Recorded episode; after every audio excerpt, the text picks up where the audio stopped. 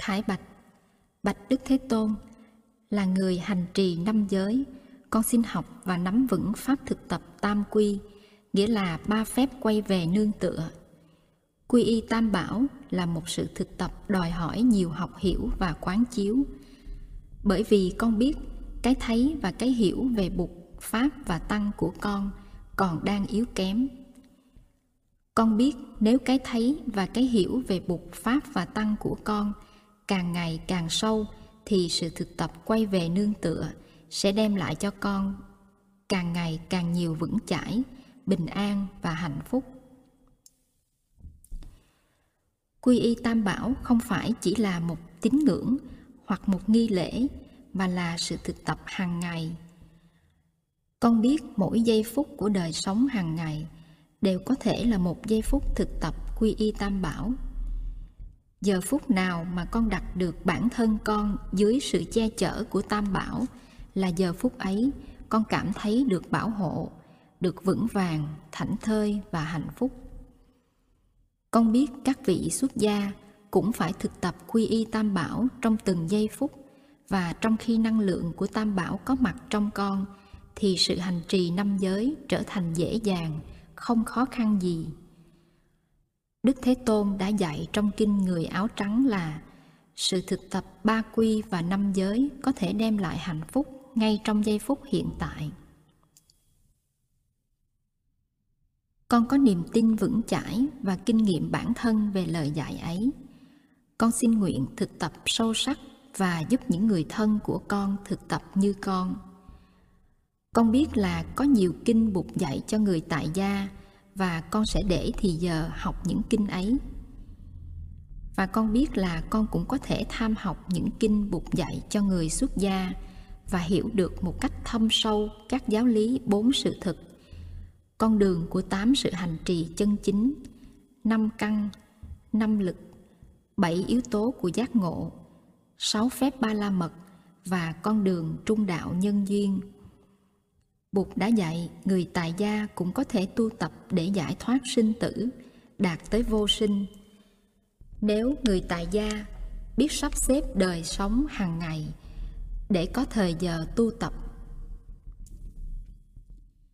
Con nguyện trong những buổi pháp đàm, con sẽ cố gắng lắng nghe những kinh nghiệm của người khác và khi lên tiếng chia sẻ, con sẽ không tìm cách phô trương kiến thức của mình không bị vướng vào các cuộc tranh luận, mà chỉ trình bày kinh nghiệm tu học bản thân của con dưới ánh sáng của những giáo lý mà con đã được học, được nghe. Bạch đức thế tôn là người xuất gia, con nguyện học hỏi và thực tập để trở thành một vị đạo sư đích thực, có khả năng độ đời và giúp người. Con biết có nhiều người đã học xong chương trình cao cấp phật học hoặc tiến sĩ Phật học. Nhưng những kiến thức của họ về Phật giáo đã không giúp họ được gì trong sự chuyển hóa phiền não và kiến tạo an lạc. Con nguyện học hỏi những gì có thể áp dụng vào việc tu tập hàng ngày trước, và những gì con học hỏi sau đó cũng sẽ có công năng soi sáng cho sự thực tập hành đạo của con. Con không muốn học để chỉ trở thành một nhà học giả thâm uyên. Con muốn học để chuyển hóa phiền não cho con và để có kinh nghiệm mà giúp người khác chuyển hóa phiền não của họ.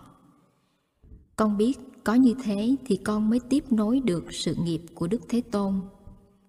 Chỉ khi nào con nắm vững được nội minh thì con mới bắt đầu học thêm về tâm lý học, khoa học và lịch sử tư tưởng con người và các nền văn minh trên thế giới. Biết rằng những môn học này có thể giúp con trình bày, giảng dạy phật học một cách khế cơ và hữu hiệu hơn trong thế giới ngày nay.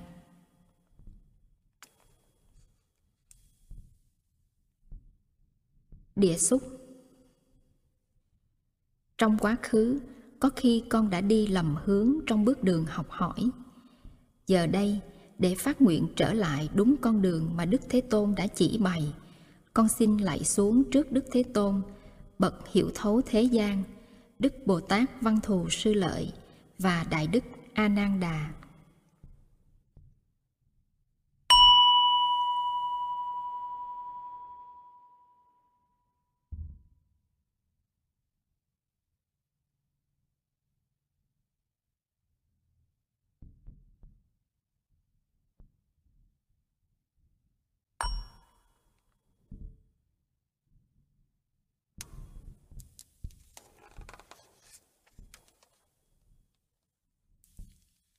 thái bạch.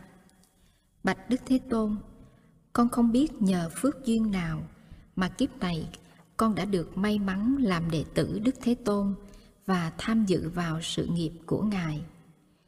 Con biết gia đình tâm linh của con rất lớn Có các vị Bồ Tát, các vị Thánh Tăng Và biết bao nhiêu thế hệ Phật tử, xuất gia cũng như tại gia Đang có mặt trên khắp thế giới con biết được sinh ra trong đạo pháp của đức như lai, thì con được ở nhà như lai, mặc áo như lai, ăn cơm như lai và làm những công việc mà như lai đang làm.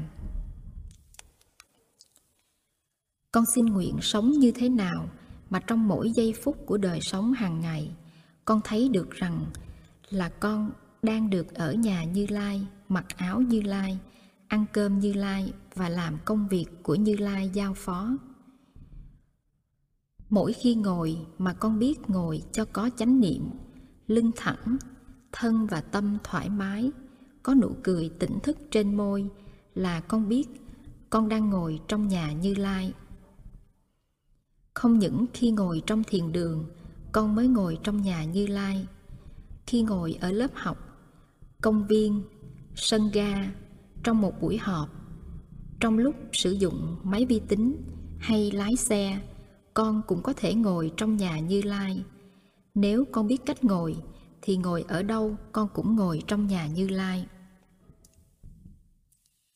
Mỗi khi con trở về với hơi thở, chế tác được niệm và định trong khi thở, thì con được nuôi dưỡng bởi năng lượng an lạc. Khi ấy là con đang ở trong nhà như lai đi đâu mà bước những bước chân vững chãi thảnh thơi và an lạc là con cũng đang đi qua lại trong nhà như lai làm bếp giặt áo dọn dẹp con cũng không ra khỏi nhà như lai là người tại gia hay người xuất gia con cũng có quyền sống 24 giờ một ngày trong nhà Như Lai.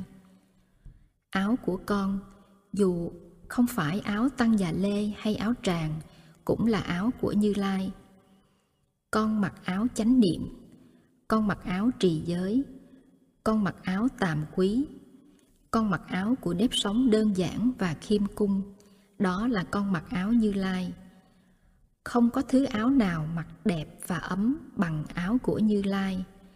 Mỗi khi con ăn cơm, con làm phát hiện tâm hành của sự biết ơn con nuôi dưỡng được Đức Thế Tôn trong con, con nuôi dưỡng được Thầy và Tăng thân con trong con, con nuôi dưỡng được Tổ tiên, cha mẹ con trong con, đó là con đang ăn cơm như lai.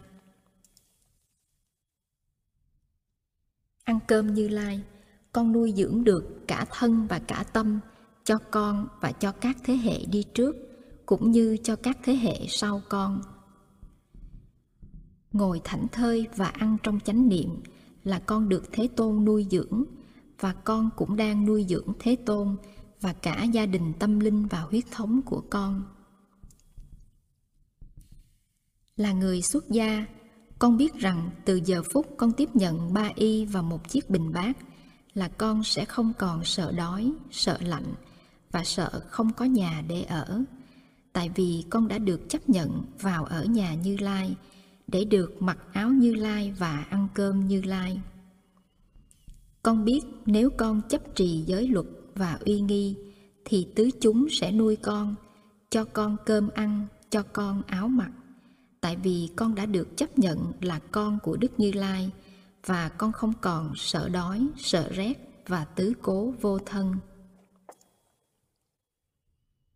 Con biết chừng nào con còn biết ơn, thì chừng đó con còn có hạnh phúc. Con biết ơn vì con đã được hạnh ngộ tam bảo và được tam bảo cứu vớt, nuôi dưỡng và che chở.